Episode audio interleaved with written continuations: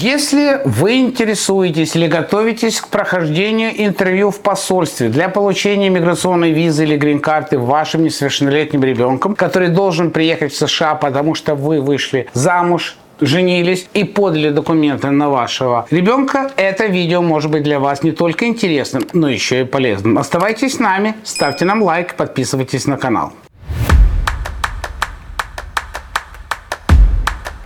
Я Вадим Печерский, миграционный консультант и руководитель паспортно-визового агентства Rush In Documentation Center. И уже более 29 лет мы специализируемся в семейной миграции. Помогаем воссоединиться любимым, нелюбимым, тем, кто хочет друг с другом воссоединиться. И сегодня я хочу поделиться конкретной ситуацией, которая возникла в одном из посольств. Эта ситуация первый раз возникла за 29 лет, и если я с этим не сталкивался, уверен, что и большинство наших знакомых, клиентов, друзей, подписчиков могли с этой ситуацией не сталкиваться, соответственно, они они к ней не готовы. Итак, что произошло?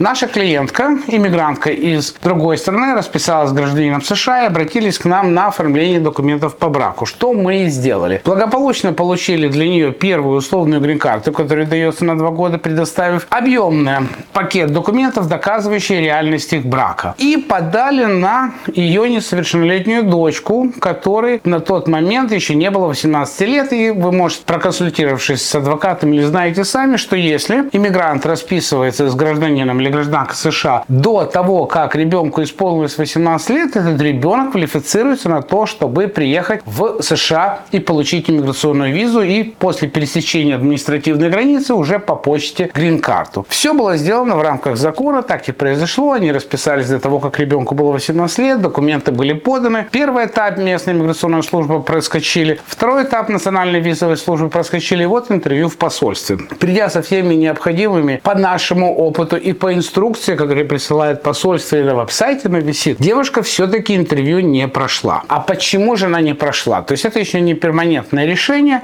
но дело зависло по причине того, что офицер потребовал доказательства, внимание, это могут быть в вашем случае, потребовал доказательства, подтверждающие реальность брака ее мамы с гражданином США. Хотя этот кейс я имею в виду дочку, находится в другой юрисдикции посольства, и решение по одобрению условной двухлетней грин-карты уже было принято, на усмотрение офицера возможны различные фокусы, капризы и требования. И это одно из них. Что теперь делается? Еще не пришло время этой клиентке подавать на отмену условного статуса, потому что, напоминаю, на отмену условного статуса вы можете подать за 90 дней до исполнения двух лет с момента получения условной грин-карты. Это срок еще не подошел. Но документы, доказывающие возможность получения первой условной грин-карты, были предоставлены. И теперь мы должны от момента заключения брака, а может быть от момента получения грин-карты до сегодняшнего дня